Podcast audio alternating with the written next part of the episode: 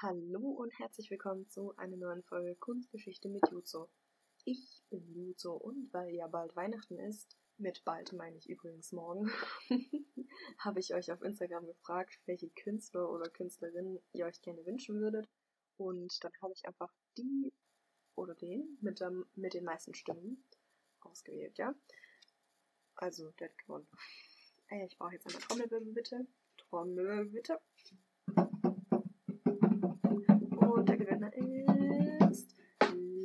Leonardo da Vinci und seine Mona Lisa. Yay!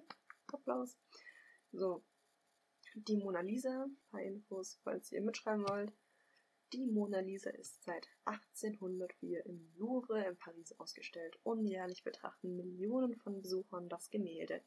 Ich möchte euch gleich aus dieser romantischen Vorstellung reißen, dass ihr alleine vor der Mona Lisa steht. Die Wahrheit ist, dass unzählige ein Bild von ihr machen wollen und sie einmal sehen möchten.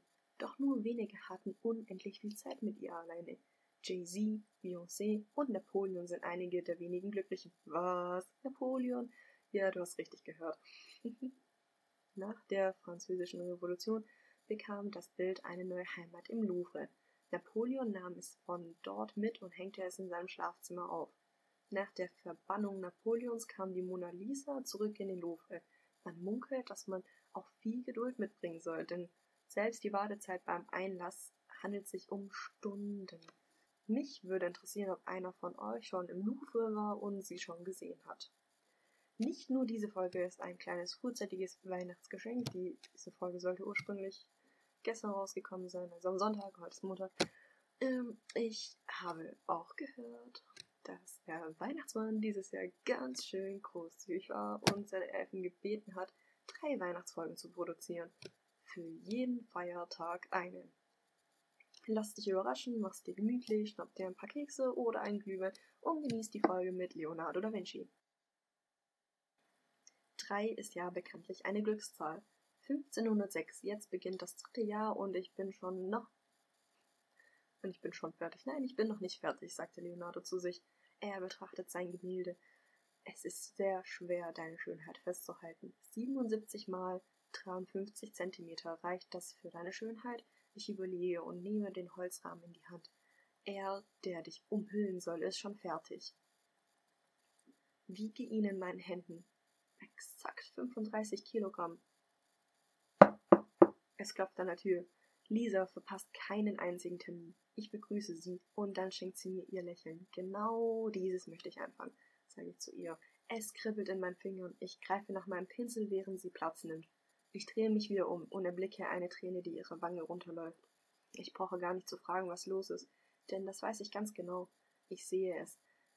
Ihr Bauch ist dicker als sonst. Sie ist schwanger. Ich umarme sie. Alles wird gut, Lisa, sage ich zu ihr. Nein, nichts wird gut, Leonardo. Giuliano ist schon seit Monaten im Dienste des Herzogs in Frankreich. Seitdem habe ich nichts mehr von ihm gehört. Ich möchte dieses Kind nicht alleine großziehen.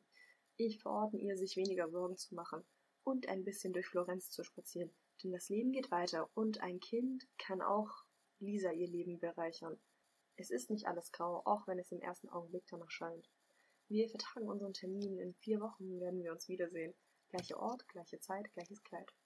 Auch ich verordne mir einen Spaziergang, um auf andere Gedanken zu kommen. Ich schaue aus dem Fenster. Eine Jacke werde ich wahrscheinlich nicht brauchen. Wir haben Frühling und die ersten warmen Sonnenstrahlen werden meine Haut kitzeln. Freude macht sich in mir breit. Ich gehe durch die Straßen von Florenz. Hier begegnet man allen möglichen Menschen, Händlern und Finanzmeistern. Ich schlender über die Plätze, betrete die großen Palazzi, durch die Parks gehe ich dann nach Hause. Von meinem Fenster aus beobachte ich die Vögel wie sie an einem Brunnen trinken und in die Luft starten. Der Start. Das ist es noch, was ich verbessern muss an meiner Konstruktion. Ich hole meine Aufzeichnungen über die Flugmaschine aus. Ich tüftel bis spät in die Nacht, zünde eine Kerze nach der anderen an. Vogelgezwitscher weckt mich. Ich setze einen Tee auf. Es klopft an der Tür. Ein Bote des König Franz. Ich biete ihm einen Tee an. Ein wenig Entschleunigung, Schadet nicht, nach so einem langen Weg. Der König lädt sie ein, in seinem Schloss Clos-Luz in Ambrosi zu wohnen und zu arbeiten, berichtet der Bote mir, während er an seinem Tee nippt. Ich muss zugeben, dass ich im ersten Moment überrascht bin. Nach ein paar Minuten des Überlegens wundert es mich jedoch nicht. Es ist verständlich, dass der König nur mit den besten Arbeitern umgeben sein möchte.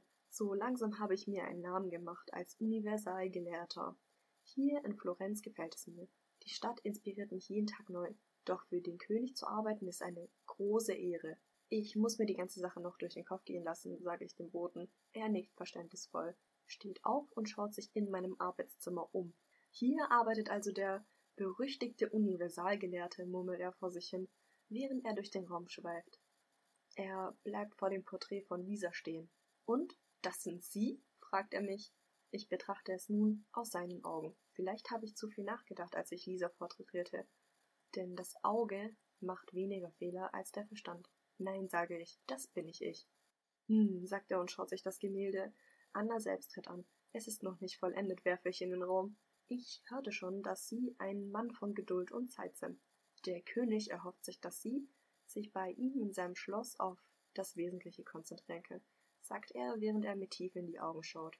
Nun ja, übermäßiger Fleiß führt immer zu einem schlechten Werk, erwidere ich.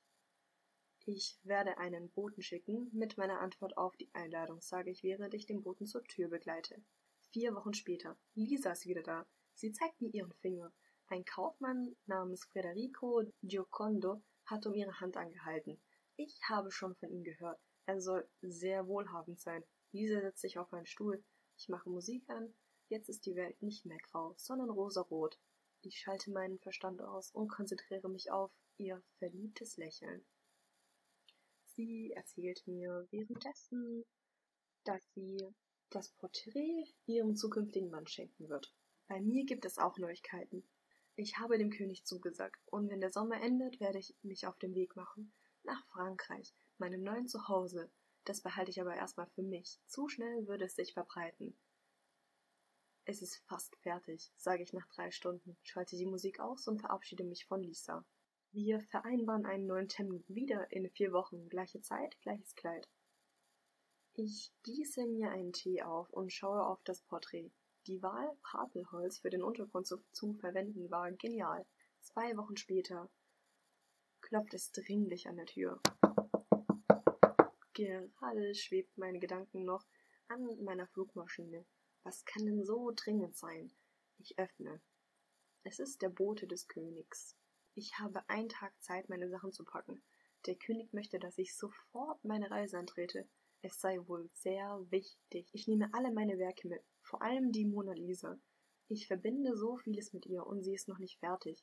Johannes und Anna Selbstritt stelle ich daneben. Ich schreibe noch schnell einen Brief an meine Schüler. Sie sollen nachkommen, wenn der Sommer vorbei ist und mein restliches Hab und Gut mitbringen. Zeitsprung 1519. Ich diente hier sehr viele Jahre. Jahre voller neuer Erkenntnisse und Erfahrungen. Langsam spüre ich jedoch, dass mein Leben sich dem Ende nähert. Ich greife zu einer Feder und schreibe meinen Nachlass. Es ist Osterabend. Der König veranstaltet eine große Feier. Bevor sie beginnt, werde ich mit meinem Nachlass fertig sein. Ich tauche die Feder in die Tinte ein. Es sollen in allen Kirchen in Ambrosi Messen abgehalten werden. Auf dem Friedhof in St. Florentin soll mein Leichnam begraben werden. Bei dieser Zeremonie sollen 60 arme Männer meinen Leichnam mit Fackeln begleiten. Sie werden die Fackeln so lange halten, bis die letzte erloschen ist. König Franz, der mir ein wahrhaftiger Freund ist, soll die Mona Lisa erhalten. Sie hatte mich in meinem Leben überall hin begleitet und soll nun ihm immer zur Seite stehen. Mein restlicher Besitz soll an meinen Schüler Francesco Melzi übergehen. Jeweils die Hälfte meines Weinberges wird an Battista Villani und Salai überschrieben. Maturina, die mir jahrelang als Dienstmädchen diente, bekommt die Hälfte meines Geldes. Und meine Kleider. 400 Dukaten vermache ich meinen Brüdern. Der Rest meines Geldes geht an die Armen und an das Hospital in Ambrosi. Ich versiegel meinen Nachlass, ziehe mir meine Festtagskleider an und schaue in den Spiegel. Falten zeichnen mein Gesicht. Langes weißes Haar liegt auf meinen Schultern auf. Das Schöne, das sterblich ist, vergeht, aber nicht das Kunstwerk, sage ich laut und mache mich auf zum Fest.